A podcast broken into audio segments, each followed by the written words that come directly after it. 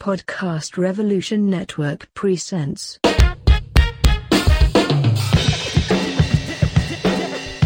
The Way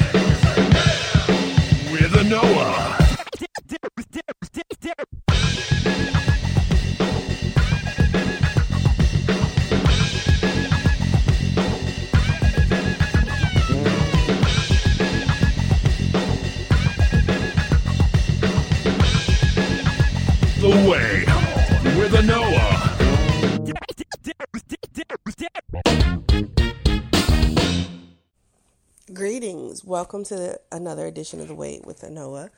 Um, I'm really excited to introduce this conversation that is coming up. It's uh, I had an opportunity to talk with Sabrina Shrader. Uh, many of you may have caught the MSNBC town hall uh, with Chris Hayes and Bernie Senator Bernie Sanders in McDowell County, West Virginia. Sabrina uh, had the um, I guess the privilege to be one of you know the people who were able to to testify to give to stand on to sit on the stage and, and, and tell her story right? And for so many people who had the response watching I remember talking with one of my friends um, Stella Hetherington you know one of her responses was man she could have been talking about Chicago you know, she could have been talking about such and such and such as I've heard other people say the same thing. And that's why I like having these conversations with people about, you know, their communities, the issues they're facing and, and, and just, you know, really where they stand on so many different things. And and you know, as you'll hear, I mean, this is a this is just our conversation. This is two friends having a talk about where we stand, what we think, and how we engage in the political world around us.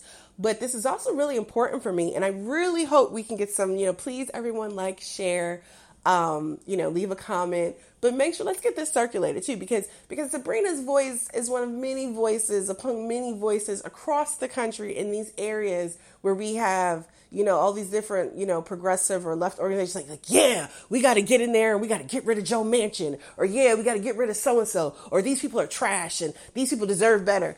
That that could all that is all very well true in many cases, right? But what we also are not doing in some of those conversations and spaces is centering the voices and narratives of people on the ground. So while, you know, those of us who exist in other places may have certain experiences in terms of organizing, in terms of, you know, pulling people together, you know, to, to, to do a campaign, to work on particular issues, that's a skill set that we might have developed that can be an asset to the people we say we want to ally with, right?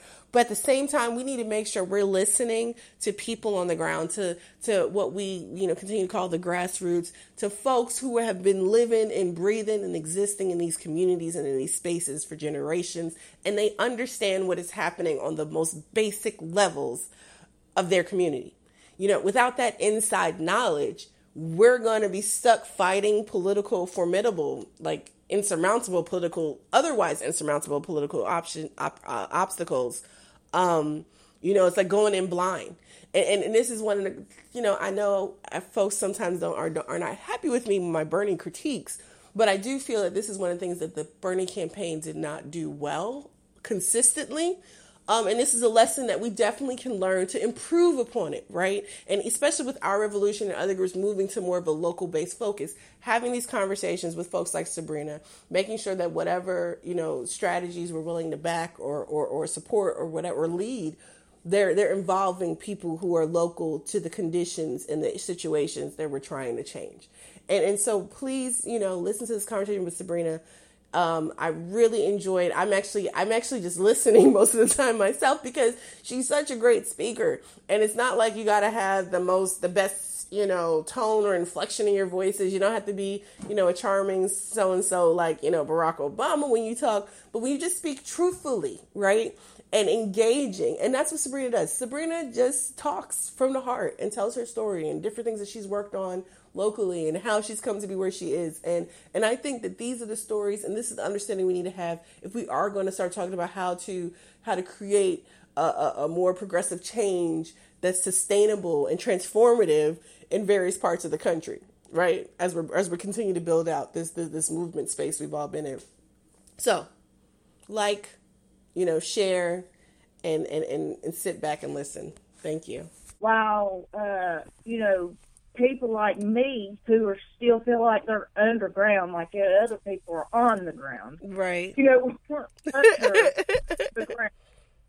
And and we're like, uh, well, you're doing all that to get a question on a, a video what you think from your professional viewpoint or whatever, Mhm. and uh, you you don't you're not even uh, ten percent interested in coming to a, a rally that we're Okay. having we had at the uh, West Virginia Capitol to say coal miners health insurance benefits that they paid into. You know, like How- they paid into that. Right, right, right. How know, was the how was the rally? I remember seeing the post you shared. I, I actually found pictures from I think maybe three years ago when coal miners, um, what was it when Patriot Patriot Coal was going through their bankruptcy and they were trying to cut some certain benefits. Then I remember this is when I used to live in Charleston. I remember walking at lunch. Um, and I was like, I said, who? I said, there's a protest downtown. I said, what is going on? And then someone, I- I stopped someone walking over, and I was like, what's going on? You know, like, like this was amazing to see. And and and that's what it was was the Patriot Coal, uh, um, you know, bankruptcy reauthorization. I can't remember exactly. It was something that they were trying to do. They were trying to cut people out, like you were saying, benefits that were paid into. But we see this so much. We expect people to put their lives on the line, to put their their health on the line, right? To provide not just a resource, you know, that gets provided to. It's not even like it's just being provided to their own communities and their their uh, the state as a whole. Like you, you, I think you were the one that made this point before. Coal miners, the sacrifice that coal miners in your community, other communities across the state make, that takes care of the rest of the country, and if not, you know, parts of the world too. And it's not being reinvested back in the community. And that was just such a strong point that that I, I think you had made before. So, um, how how was the rally, and how was how has that or how was organizing that? Well, um, excuse me. Um, it turned into it was no matter what we were going to make something good happen from it. Mm-hmm. So Dina Lucian, who spoke, and I mean it took me really through almost three whole months to get her um, to come to the town hall Mhm. in McDowell. Uh, and, and along with others, and there's a lot of other people I talked to that did not come. Uh, you know, 350 people at the town hall. People don't understand uh, how much work it is and how hard it is and how um, a lot of times you're just uh, doing all this. Uh, there's a lot of things by yourself, and Right. and you're just pushing through because that's how much you care. you want to see a difference happen, like a difference that should have been made. But Dina and I went with her 14 year old son and four month old baby, and she is also uh, four months pregnant Mm, uh, to the Capitol, and she wore a, a United Mine Workers uh, T-shirt. Her, I mean, we've had family members that are gone that were coal miners, Right. and um, you know, I, I don't, I don't know. I have, I don't know if my papa has got one of those letters or not, but uh, you know, while I love my pawpaw and, and I do anything for my pawpaw, like we're doing something for everybody. I Right. mean, like this is not going to help the uh, like people who can't see through the darkness uh, doesn't realize things are going to. Right now, they're they're starting to get worse, but they're going to get a lot worse, and uh, it's getting it's been pretty petty for those who. Uh, want to act like we're doing something wrong. But anyway, um, we went to the Capitol, and there's an organizer in Charleston that I had been working with hmm in previous years, um, Alexandra Gallo. Okay. She helped us with, and Tina Gray.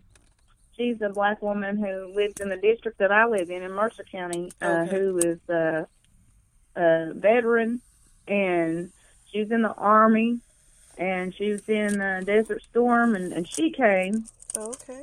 and um, we invited all kinds of people. And after the town hall, a man from Florida who identifies himself as a Jewish progressive Democrat who used to um, have hatred in his heart against what he calls evangelical Christians because of stereotypes he's seen on TV shows.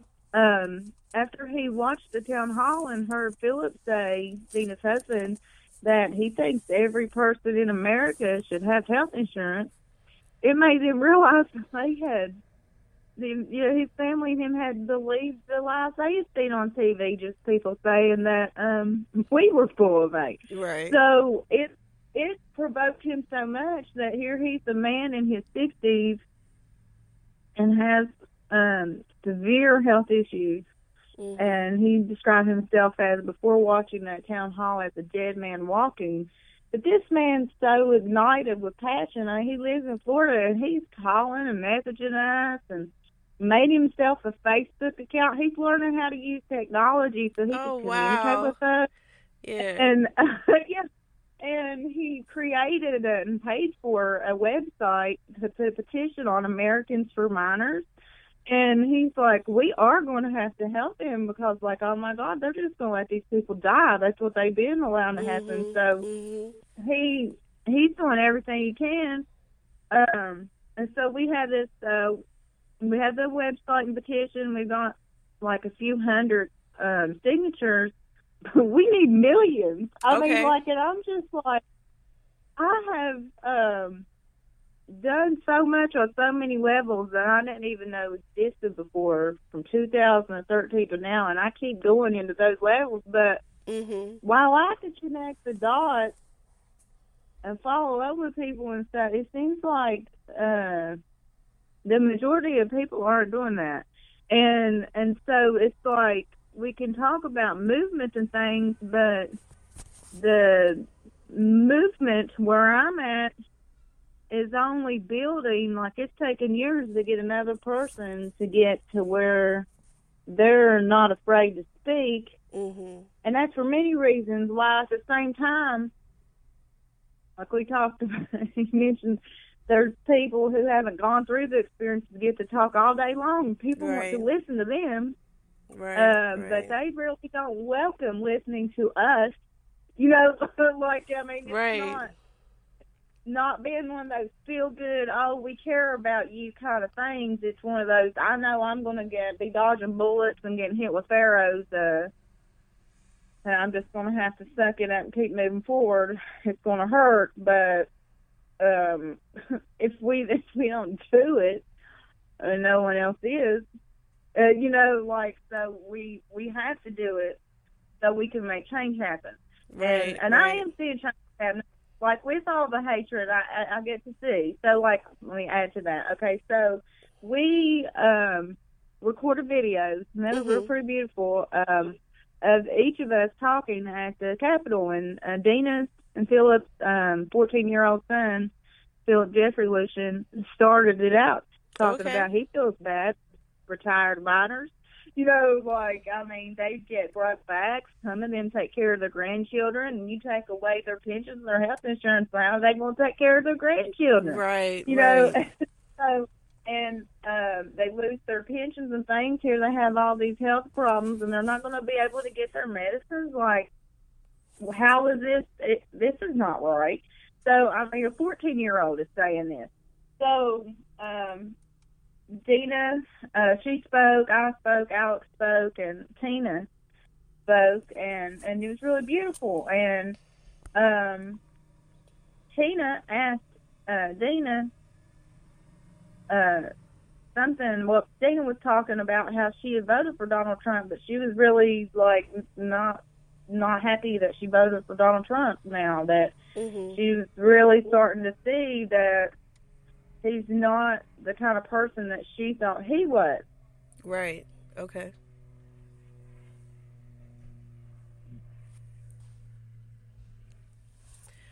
So like with with the just thinking about like you know like you were saying like it, it takes so long to get people to the point where they're really ready to stand up and get and get active and involved like what do you think it takes um to help reach people i mean you know, to help folks be engaged more or, or understand they do have a voice, that they can or they should, you know, um, um fight for, for, for their communities. So Um, I I know what I was saying. okay, So every day you're getting hit with several traumatic experiences, and it may be things directly happen to you, and then and or like your siblings, your parents, your grandparents. I mean, like it's it's happening, and and if you're working a job or trying to raise kids or whatever it is that you're just trying to do every day to just um survive, like to keep breathing and your heart keep pumping. Um, it's hard. So I've thought about this, and I'm just like, you know, they see, they see, they've seen that when I do it, I mean, it's getting easier, and it's happening less and less that so many uh, people want to attack. Like the group's getting smaller with me because I know how to better defend myself for one now. Um, but um, it would be great that instead of having to sacrifice yourself and throw yourself out to possibly be slaughtered, that if you had a reward for people that were going to speak, and it is more than one person, it's like the whole community is going to do this. Well, uh, one reward that would happen, I mean, honest to God, they have all these grant programs, and they're saying, oh, we're going to trade this for that or give money for this. Well, you need to give people some money because they don't have enough of it. You know, That's we true story. Have enough of it. Yeah. So it's like, uh, you know, Philip said, you know, he starts out like the town hall talking about how he'll always be, he loves being, he loves being a coal miner and he'll always be one. But then he's like, I mean, it's not a glamorous job, you know, Mhm. like it's like basically it doesn't feel good, but we're going to do whatever we got to do to feed our family. right. You know, so it's basically saying, well, if there was something out there, you know, that was decent or could provide, we would do it. So, um, people who say, oh, well, coal miners, they'll only, they'll only, I mean, it's excuse. I mean, Right, it's propaganda. Like, it's brainwashing. Like, oh, they, they'll only mine coal. They won't do nothing else. Well, that's the biggest lie ever. And then people act like, I, I mean, I've seen it uh, especially when since I ran for office last year, where people who wasn't from around here would say, "Oh, those coal miners they won't listen to me because I'm not going to say I'm a Republican," and I'm like, "What?" I mean, like, or they won't talk to them because they think well, it's like there's there, there's these these lines that's been drawn that we don't even know Right. you know, that has been drawn against us. Um, so, um, so what do you think? we if- had the oh no, I'm sorry. Go ahead. We so we had the rally at the Capitol, and we recorded those videos. Because, And I Mhm. said, I said, it doesn't matter how many people here now. With that being said, you know, it's a Friday, and you know, when people gets off work on Friday, they want to go home. With that being said, there were uh people like the people who were like the janitors Mm-hmm. or you know the what would you say the people at the bottom of the totem pole at the Capitol. They stayed afterwards and they listened to what really? yeah, and they and they That's was on steps at the top and they was listening to us and there were people on the side of the street. I mean one man was recording um young Philip when he was talking. He made a video of him and uh I mean like these all these things helped us when, you know, our fellow West Virginians didn't show up to help us. You know, show their support.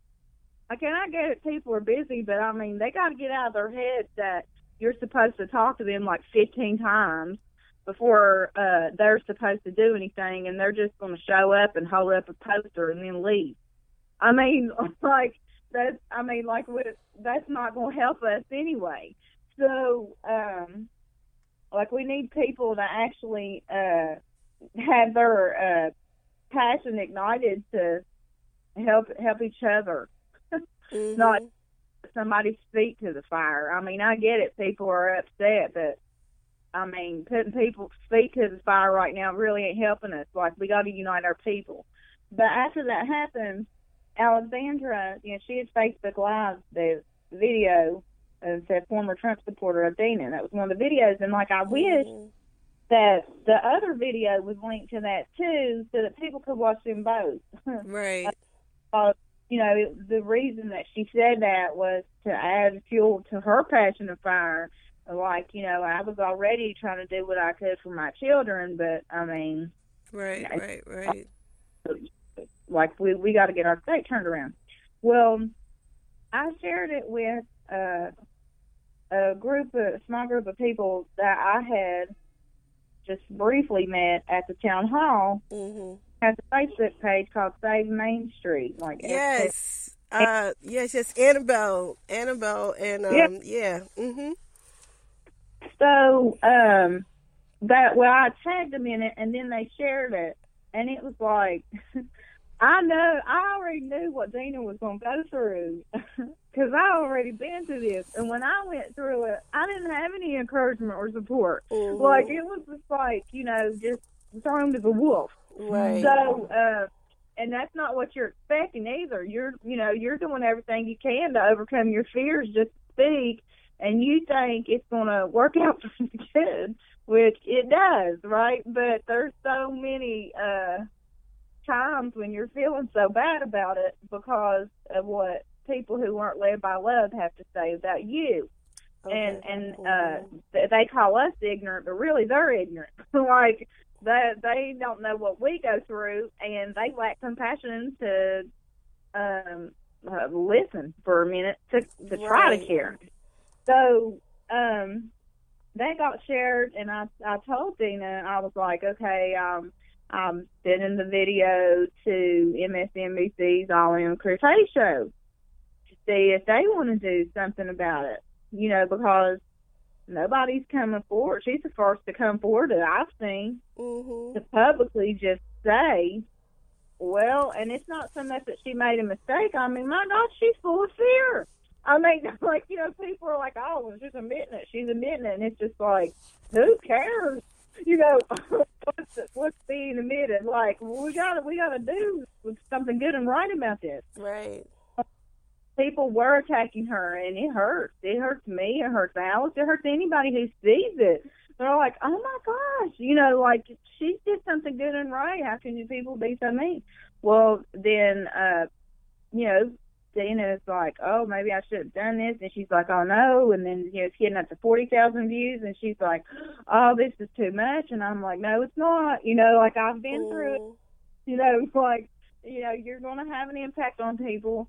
And while there's going to be some negatives, you're always going to have it.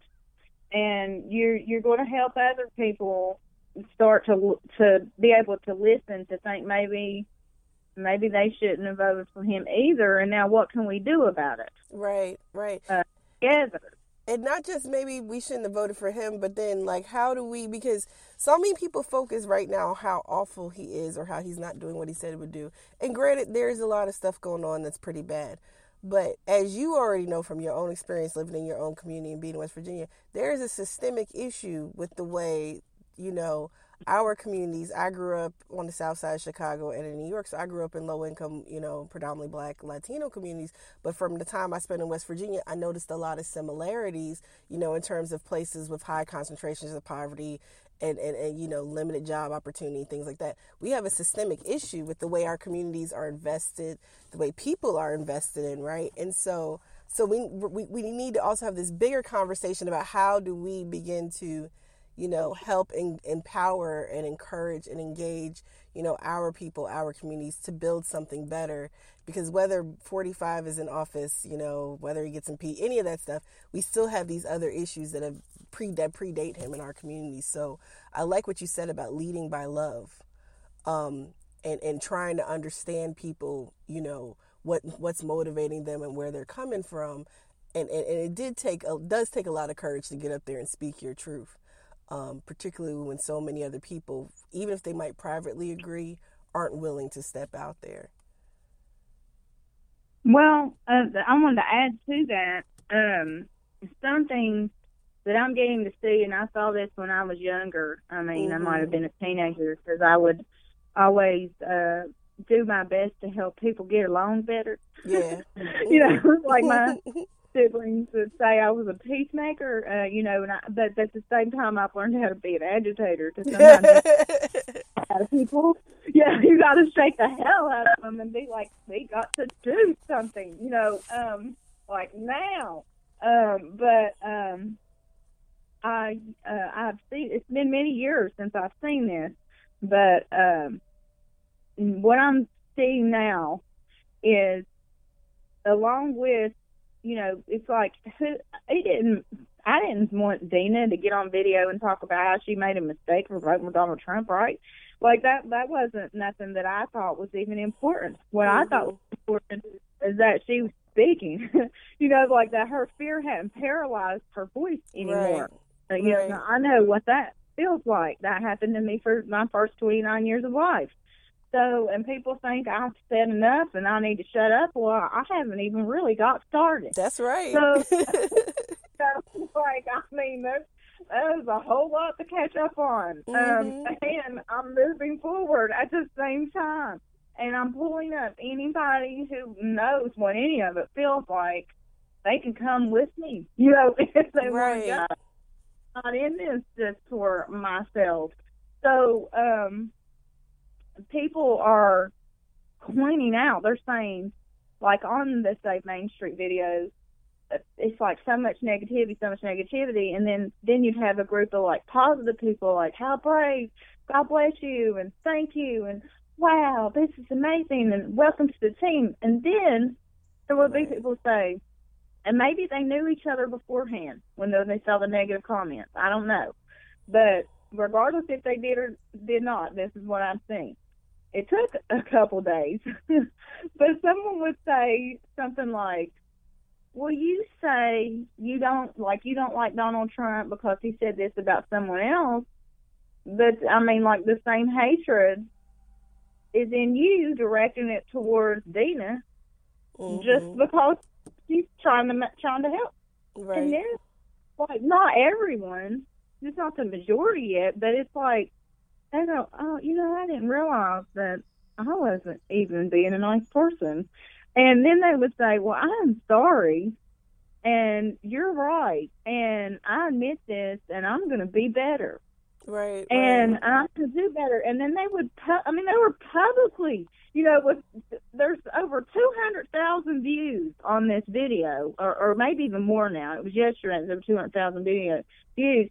And people are like, well, I mean, if she got out there in front of the place and then I threw some stones at her, well, I got to ask her for forgiveness. you know, maybe I can be an example and say, we got to stop uh, being mean right. to each other.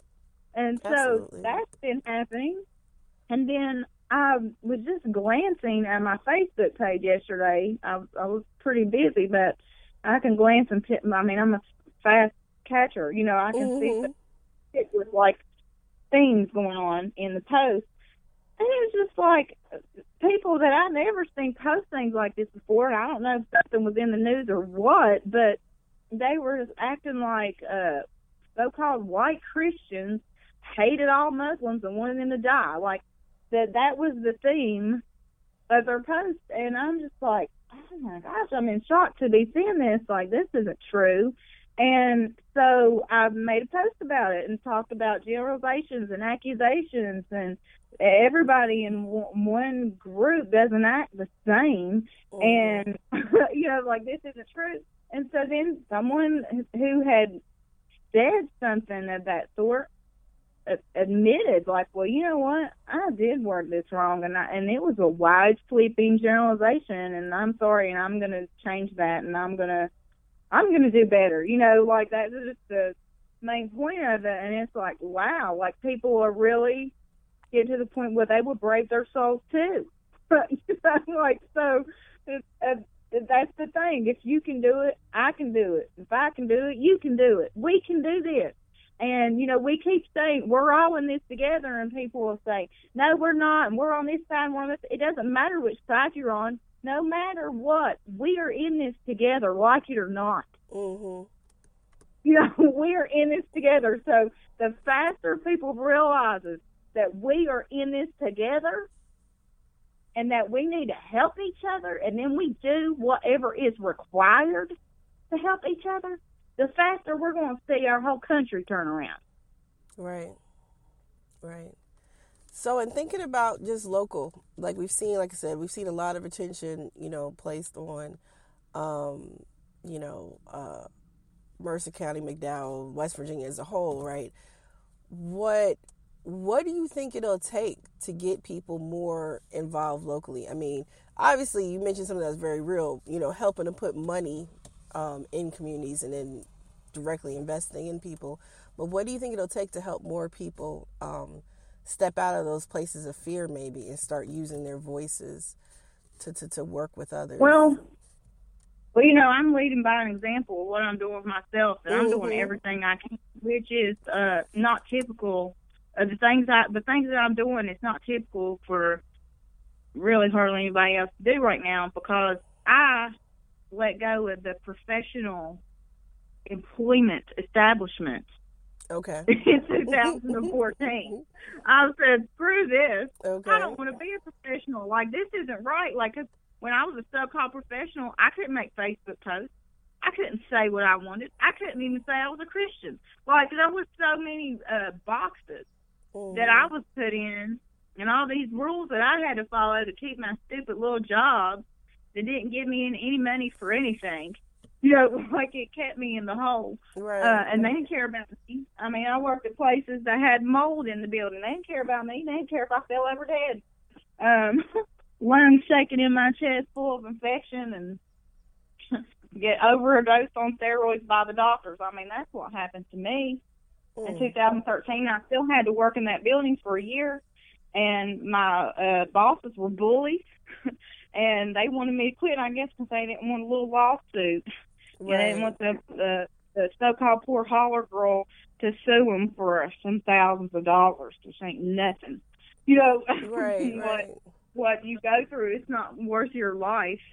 And um, I I didn't sue them, but I stayed in that job for another whole year, and I was having chest pains. And I just get to the building, my heart would start hurting, and uh, it was just so bad. There was really nothing good about it. I uh, used to be, I'd be like, oh, I sacrificed myself to help these teenagers because nobody helped me, and I'm going to tell them what nobody told me, and maybe that'll help them, and it won't take them a third of their life to start to realize what's going on.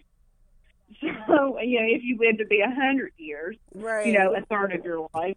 Um, and and I did that, and that that sustained me for a while until it couldn't. Mm. And uh, it, I was like, well, this is not worth it, and I gotta get out of here.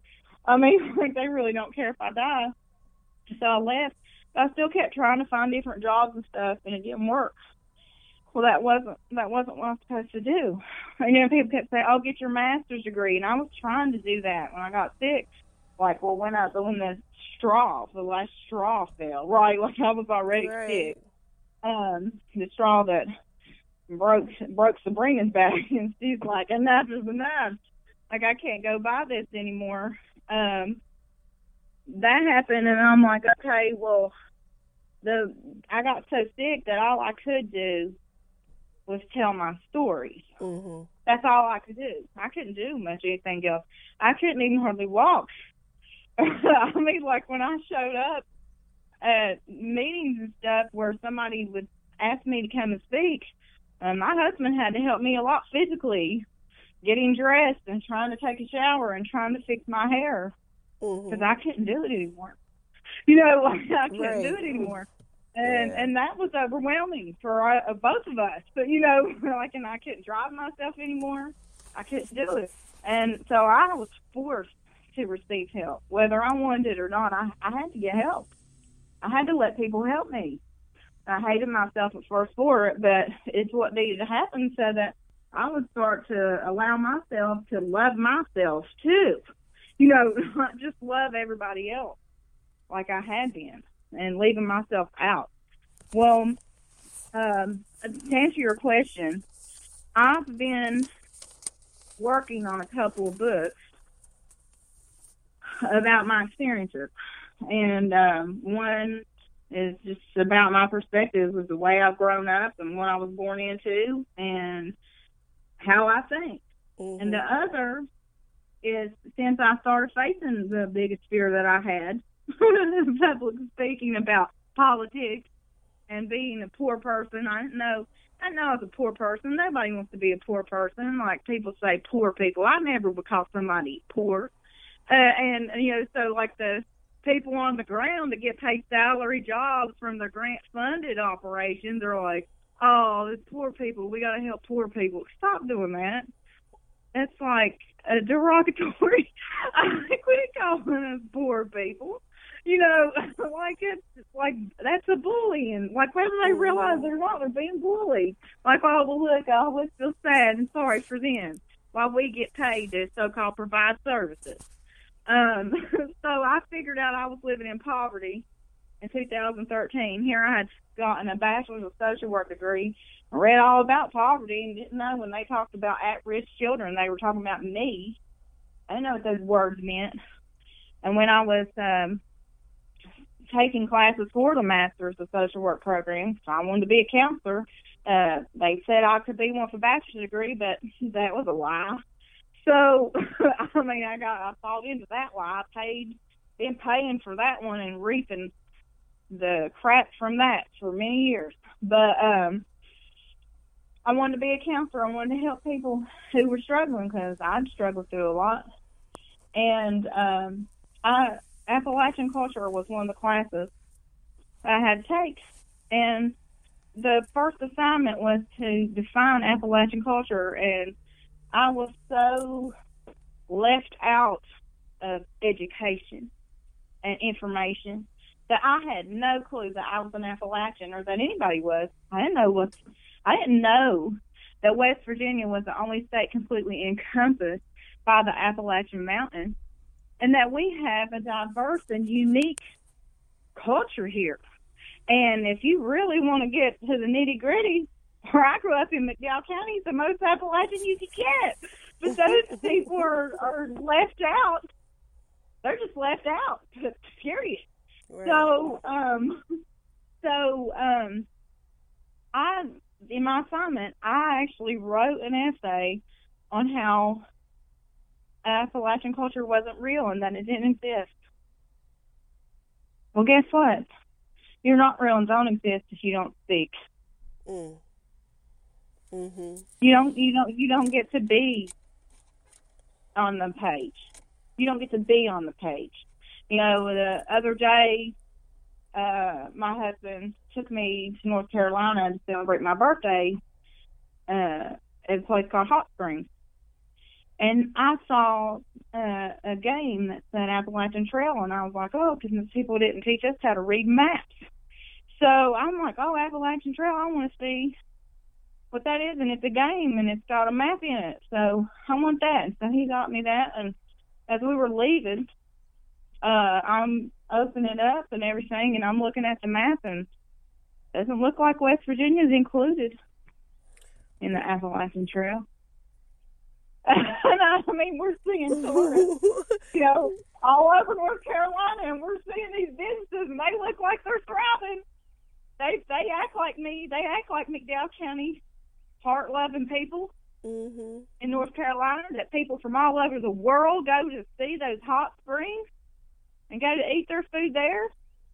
But Little West by God, Virginia, ain't on that Appalachian Trail. I'm like, Virginia is, but why aren't we? And then my husband's like, oh, well, you don't know the reasons why. It's like, it doesn't matter what the reasons why. We're the only state that's completely encompassed by the Appalachian Mountains. And we aren't treated of value. like, that's, I mean, proud about this. I mean, look at the you look at the way that business and industry has you know pimped out the state, basically resources and people. I mean, that there is something really telling right there in what you just said. Um, that's the the lack of the treated and valued. Like, what is it? Yeah, I mean, it seems like there are things moving along just from we left in uh, 2014 you know, after the elk, my kids and I moved um, to Georgia, closer to my family after the 2014 um, the Elk River chemical spill, and uh, you know, just but just looking and watching and talking to folks and seeing just you know, and it's progressing. Things are, people are getting out there and things are, are moving along, but there's still so much that's just so frustrating. And but what you just said about the value, not being valued by the outside, but also not being valued by certain folks on the inside that manipulate and put their people in power, and that's all they're focused on, and not focused on, you know, public service and serving the people. Um, you know, and and what does you know, we got all like we talked about in the very beginning. We got all these folks. We're talking about, oh, you gotta, you got a primary Joe Manchin. Oh, you gotta do this. Oh, we need this. But like, what does it really look like to build, you know, a movement of self determination and and engagement, you know, at the local level in a state that is the only state that's not only like you said, completely encompassed by the Appalachian Mountains, but it's so often removed or excluded from these other opportunities, um, you know, that could help boost tourism and, and it could drive, you know, small business and economic development and stuff. Well, sometimes I sidetrack to tangents, and so then I'm I gloss over the point that I'm trying to make. Mm-hmm. With the two books, not only that I'm writing, not only will they teach people and help them realize, like, wow, she was going through all that. Because I mean, like the really the professional people are just like, oh look, she just wants this to be the Sabrina show. Mm. Well, why not? Because the the people like Sabrina aren't getting represented. True story. Uh-huh. like, well, let's turn it into a show every day, baby. Like, you know, if that's what we got to do. Oprah Winfrey's got a show. Like, like um, you know, and uh, her daddy was a coal miner. I mean, she come from Mississippi. My grandmother on my dad's side died in Tupelo, Mississippi, which was the poorest town in America until 2012. Mm-hmm. Until a manufacturing company came and over 80,000 jobs were there. They started leaving as soon as they got there. You know, the outsourcing and putting their jobs in other countries, not caring about Americans is a real problem. But after I get a book done, I know people are going to buy it. I know they are people in other countries are messaging me right now. They have been for months. Right. Once our revolution endorsed me, that opened up doors for people around the world to say, "Well, look what Sabrina Shrader's doing." Right. they did other countries, and they they said we want to interview you, and I'm like, "What?" And at first, I was giving them all. I mean, some of these people have was coming, like the Guardian, and they come over here. I was with them for four days. We were going back and forth from Mercer McDowell, Mercer McDowell, and they were two really good guys. Mm-hmm. Um, Tom Silverstone and uh, Paul Lewis. Um, but I was afraid. To, I'm still afraid. I was still afraid to trust people. I still was afraid how they were going to paint this picture of what I would tell them and introduce them to my people. You know, and so when you say my people, it's our people. I'm like, well, I don't see you doing much for my people. I mean, I don't see things getting better for my people. Yours might be okay and doing better than mine right now, but um for me and mine, it ain't looking that way, and so I'm gonna keep running my mouth, you know. So um we did that, and that was really physically hard. I mean, they were even they were like, "Oh, we didn't know how hard just to drive here was to be," and I'm like, "Yeah." Driving all over the state since 2013, like at my own expense. You know, like I'm like I got to get in these meetings and learn how the other people think, so we can try to repair the risk Right. And- on the bot. Well, they don't like it when you tell them they're wrong. They're leaving you out of the picture. They're making things worse for your people because they're just trying to pay their bill. They don't like that. Well, it doesn't feel good. It didn't feel good when I found out we were the ones living in poverty. No matter how hard we worked, we wasn't going to get out of it. You know, like I was like, I got to figure this out. I didn't know about these systems. I'd heard about systematic oppression. I didn't know what that meant. Mm-hmm. I, I didn't have a dictionary. When I was a kid, nobody taught me to use a dictionary. I would have to just guess what stuff meant, act like I knew it, and really, I rolled the punches my whole life. I was Mm-hmm. the whole time. You know, most of it was right, but I was just making it up. Um, so um, once I have a book done, I'm going to have money. And that Guardian video, it's got released in October. I mean, we did that back in August Okay. Understand just don't flip it around. You know, like it doesn't just happen overnight and then Right. boom, yeah. Um, so it came out in August. It's got over eight million views. Okay. Yeah, and and so I'm like, there's eight million people who's watched that video. There's at least eight million people that will buy my book. And so when I have something together, most of these books each have thirty thousand words each right now. And I mean, I'm working on everything else.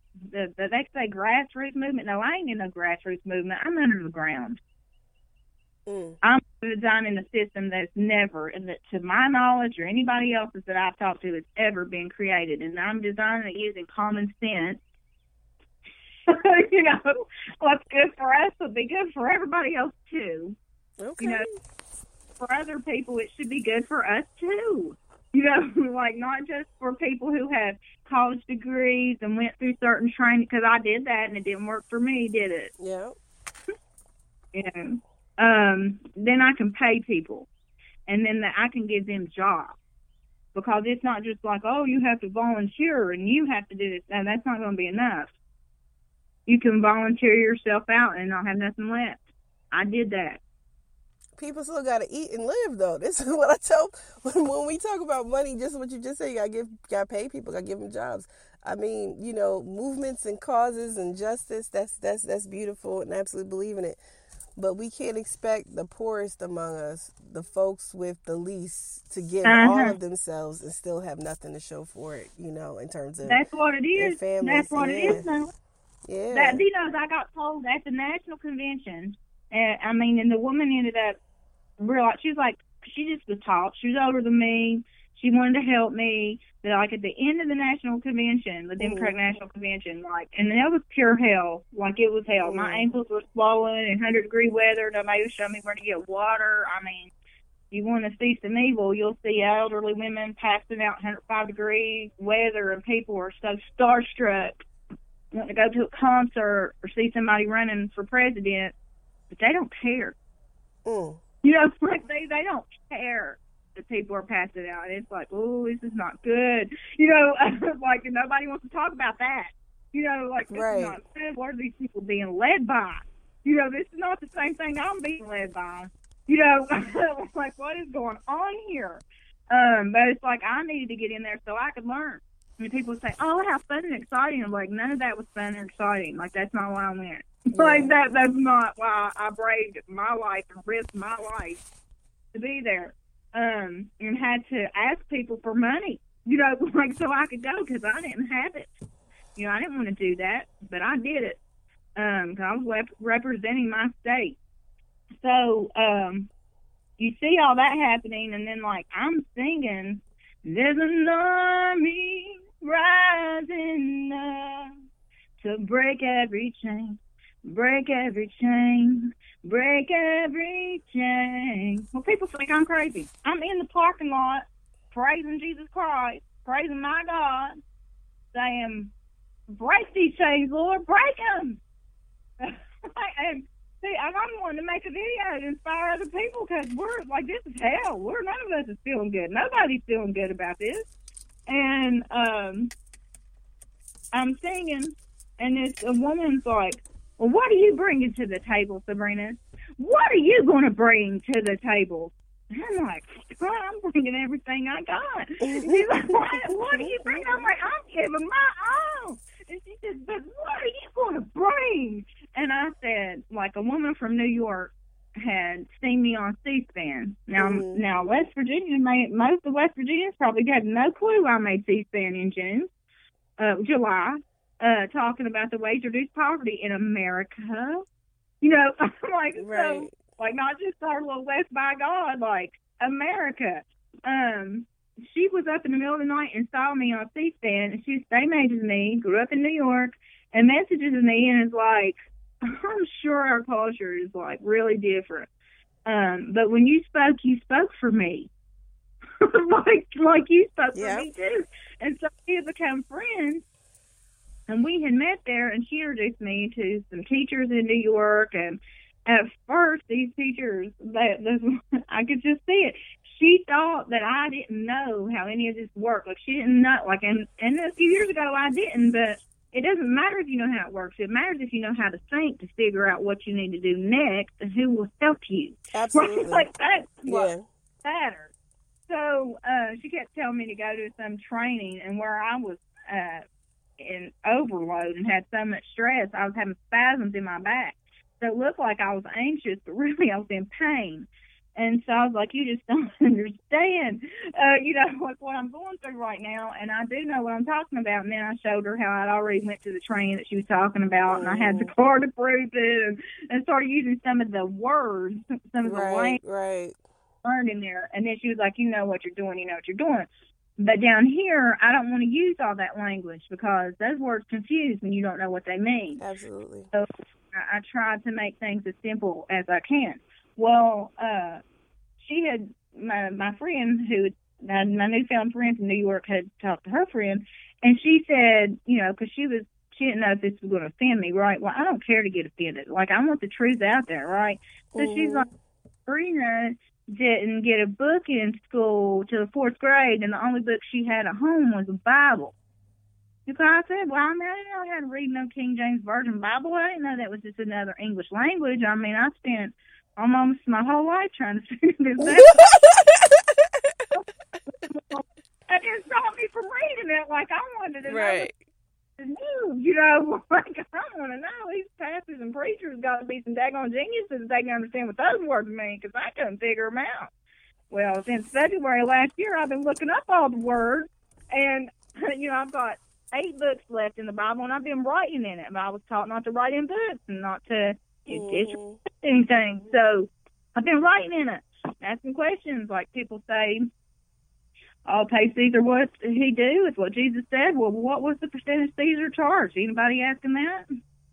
Mm. Jesus Mhm. said that was in that he thought it was okay for Caesar to charge what he did. What percentage income was it? I mean, come on now, let's get some common sense about it. Um, so I looked at the woman because I knew it had sparked something in the teacher to help understand that. I mean, I'm figuring out everything, right? Like at one time, it's not like I got schooled in all this. Um, I said, I'm bringing to the table a perspective of a person who didn't get a book in school until the fourth grade. And she goes, I want to learn from you. And I said, good. But like you said, that is that is and what we don't understand because we don't take the time to listen to people who grow up, you know, like the like a lot of folks do. A lot of folks grow up in, in, in common in certain circumstances and we usually don't get to hear those perspectives. We'll hear the story of somebody who quote unquote struggled as a child but became middle class or upper class or now they're a professor or a politician or whatever but their parents struggled, but they still have a nice, neat little tale of struggle, right? It's not real, it's not gritty, it's not, you know what I'm saying? It's not perfect, it's not nice. I mean, there's a lot of struggle, and I think people have a tendency to gloss over struggle or gloss over hard conditions as if it's something bad or something to be ashamed of. But like you just illustrated, it's actually something that's powerful, empowering, and can provide a way to help us figure out how do we then you know, reach, engage, and bring other people in into the fold, into these spaces and conversations. Well, to the people who thinks that once you get to the so-called middle class, that you're not struggling. Here we got all of the so-called low-income problems and the middle-class problems at the same time. Yep. The only thing that got better, the only Yeah. thing that got better, is that we got the hell out of a trailer park that I was stuck in for 12 years. Mm, mhm. You know, like, Mhm. and so, like, so we say we have a house, but we don't own this house. But I did own that trailer. I didn't own the land, but I own that trailer that fell apart. I mean, like, it was Mhm. horrible. And the, the neighbors were uh, dealing with a lot of uh, issues that weren't good, so it wasn't a nice place to live. right. Uh, so and you make it through those things, and then the house that we live in, it's nice, it's great, it's beautiful, it's it's on a street, which is not something that I had lived near before.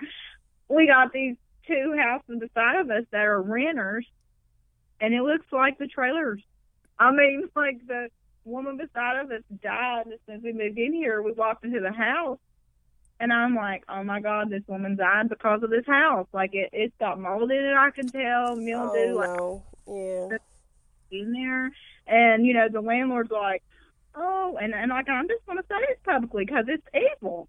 I mean, he's like, oh, she lived there 14 years and always pay her rent. Like she was a family friend, and I'm like, oh God. But that don't I- mean that's that's awful. That's what you do to a friend, a family friend. What would you That's do? what I'm somebody? saying, Oh, like- no.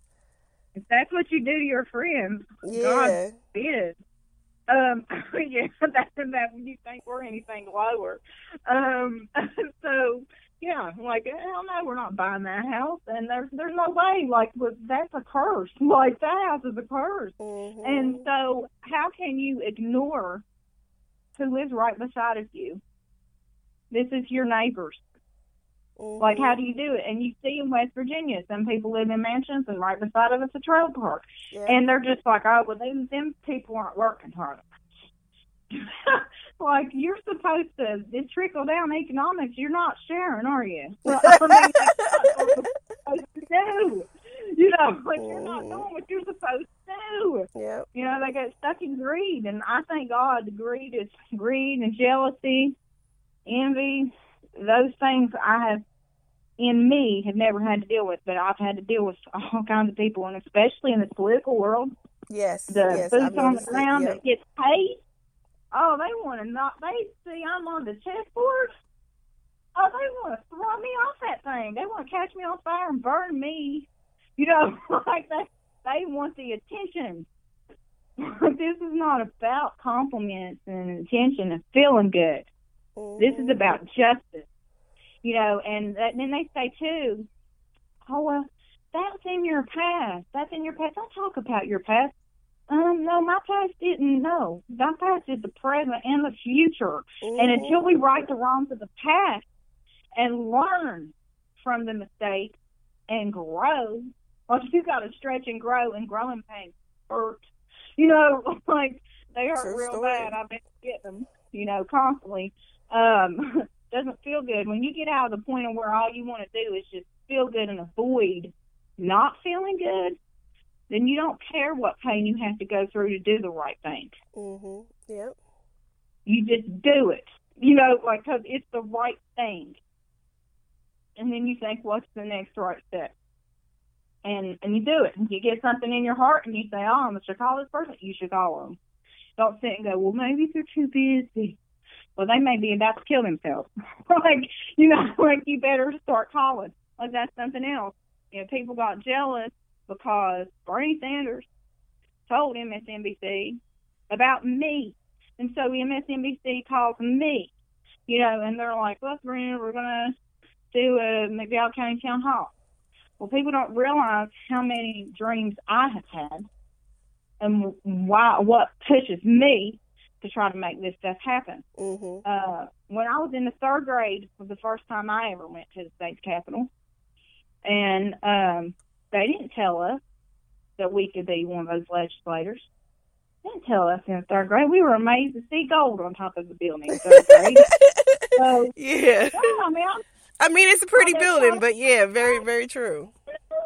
you're like, wow, you've never seen this before. Amazing. And marble, and you don't know what's going on.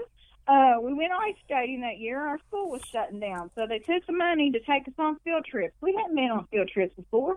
Mm. So, I mean, it was the best school I ever went to. Hemp Hill Elementary. Legalized hemp, legalized marijuana. Um, so, Hemp Hill, it was the best. It was the cool kids. Like, people didn't beat each other out there. But they did at all the other schools I went to. Yeah. Um, so, um, the next time I went to the Capitol was after uh, I survived a traumatic brain injury, being paralyzed, was in a coma and stuff from a car wreck, and I had just gotten out of the hospital when I got to go on an Upward Bound trip at 16 years old to go to the Capitol to meet the governor, Bob Wise. And my sister Samantha got to go too, and there's I didn't remember this until some months just some months back. Um, like that that's when it happened, and I looked it up, and there's an article about it.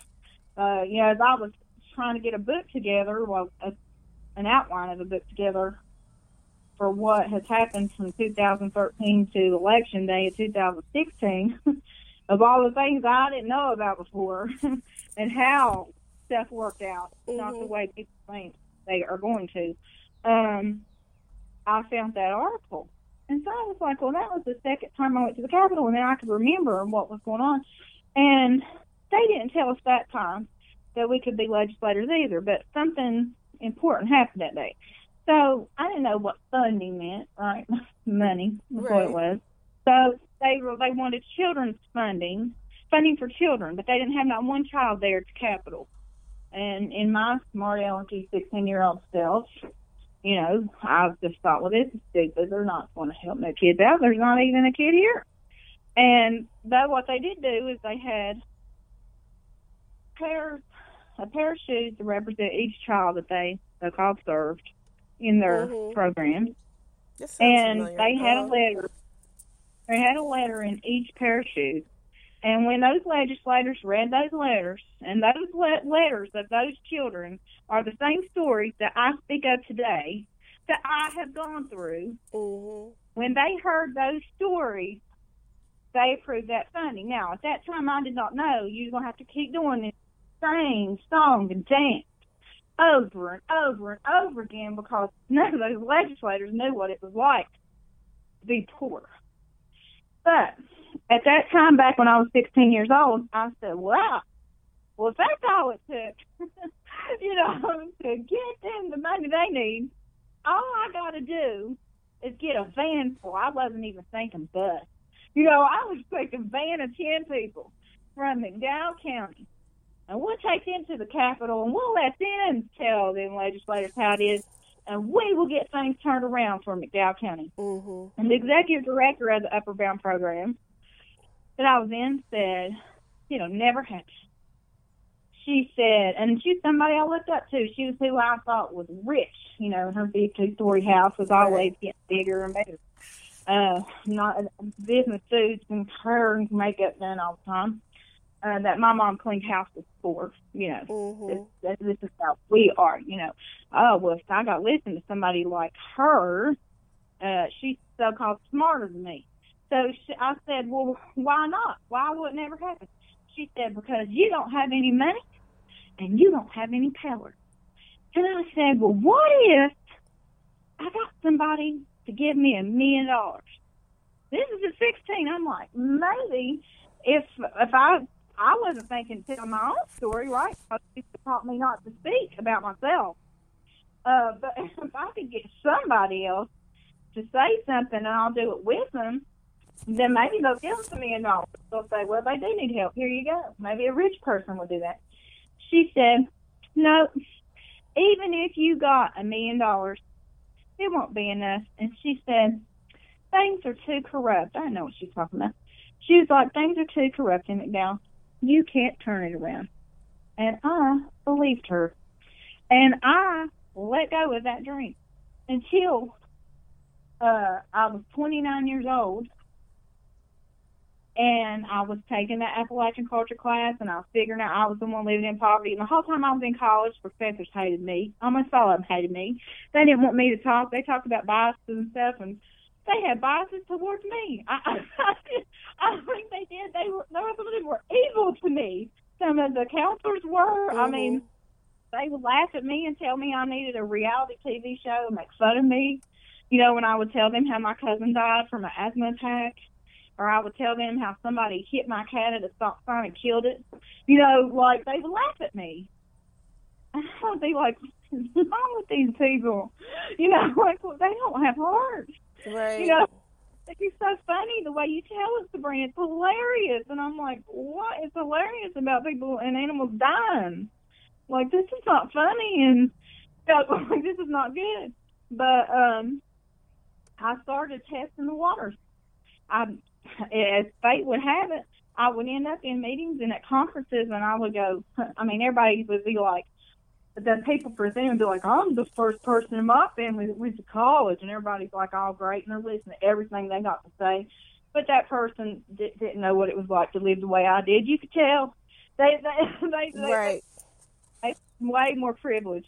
And so um, I started to say, when they would say, introduce yourself and say something inspiring, I'd say, well, my name is Sabrina Shrader, and I'm the only person in my family who was able to graduate high school. Mm. And, and that's when I'd hear silence, right? And I'd be like, well, they're not clapping for that because they don't think high school's good enough, right? Right. So I'd say, well, to add to that, I got a bachelor's degree in 2008. Well, that made them clap, right? so I was saying, Lord willing, I'm going to get a master's degree, you know, in Mhm. 2013 or 2014, in summer 2014. They're like, wow, yeah.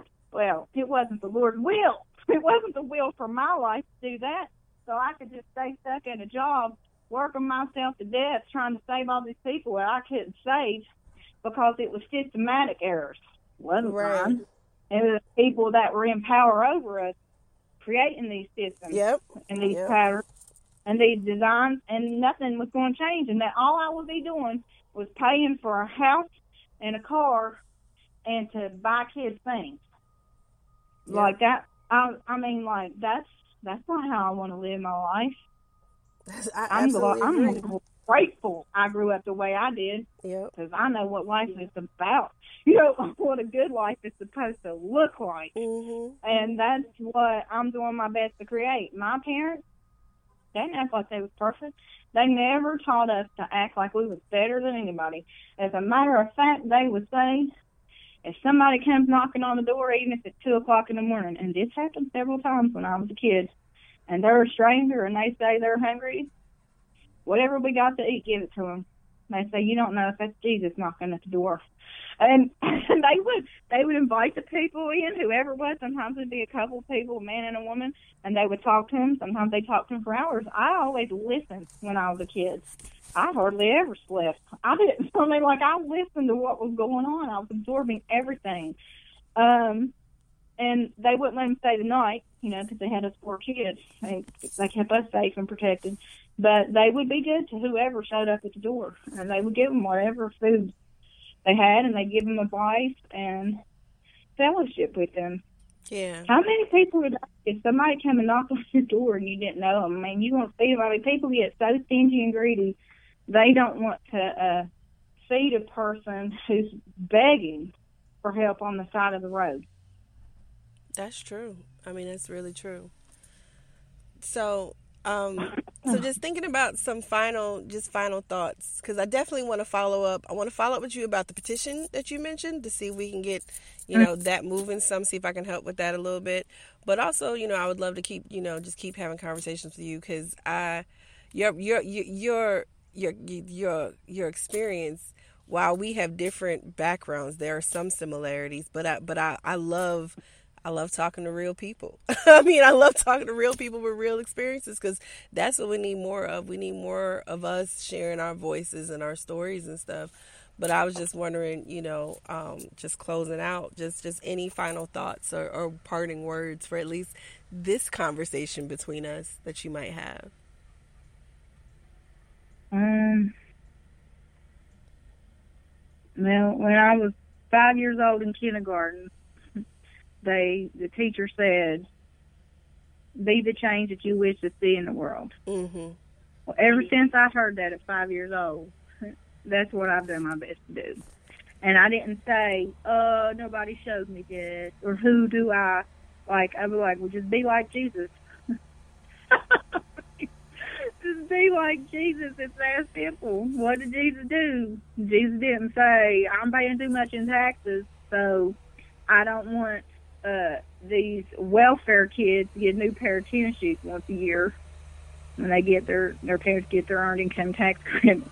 you know, like you know, we've got that going on. We've even got pastors and preachers saying things like where I live. I'm not calling out on it. You got you got to do something, all right? Right. Uh, we say we're getting tired. Of take, the motivated are getting tired of taking care of the unmotivated. Well, if people could just understand that to those who have had know what it feels like to drown, and I've been saved from physically drowning before. uh, you when you get to that point and you know how that feels, or you know how it feels to almost die and somebody hadn't came and saved you, you would be dead.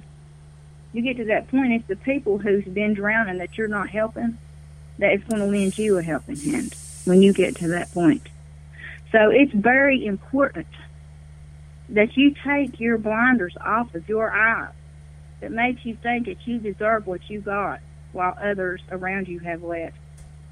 Because you haven't done anything any better to deserve that. This is you're going systematically you're going along with this system that is causing poverty and uh, love does not cause, create, or endure or embrace poverty.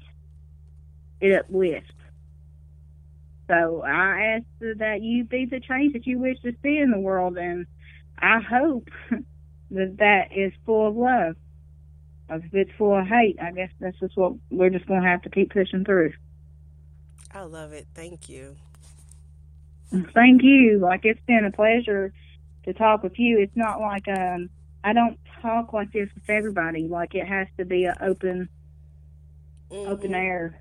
Uh you know, like it doesn't is that I get blocked uh quite a bit. So it's not like it just flows all the time like that. Um Well, I so appreciate. I appreciate. Like I said, I appreciate just being able to just sit down and have good conversations and to listen. Um, because I'm a talker too.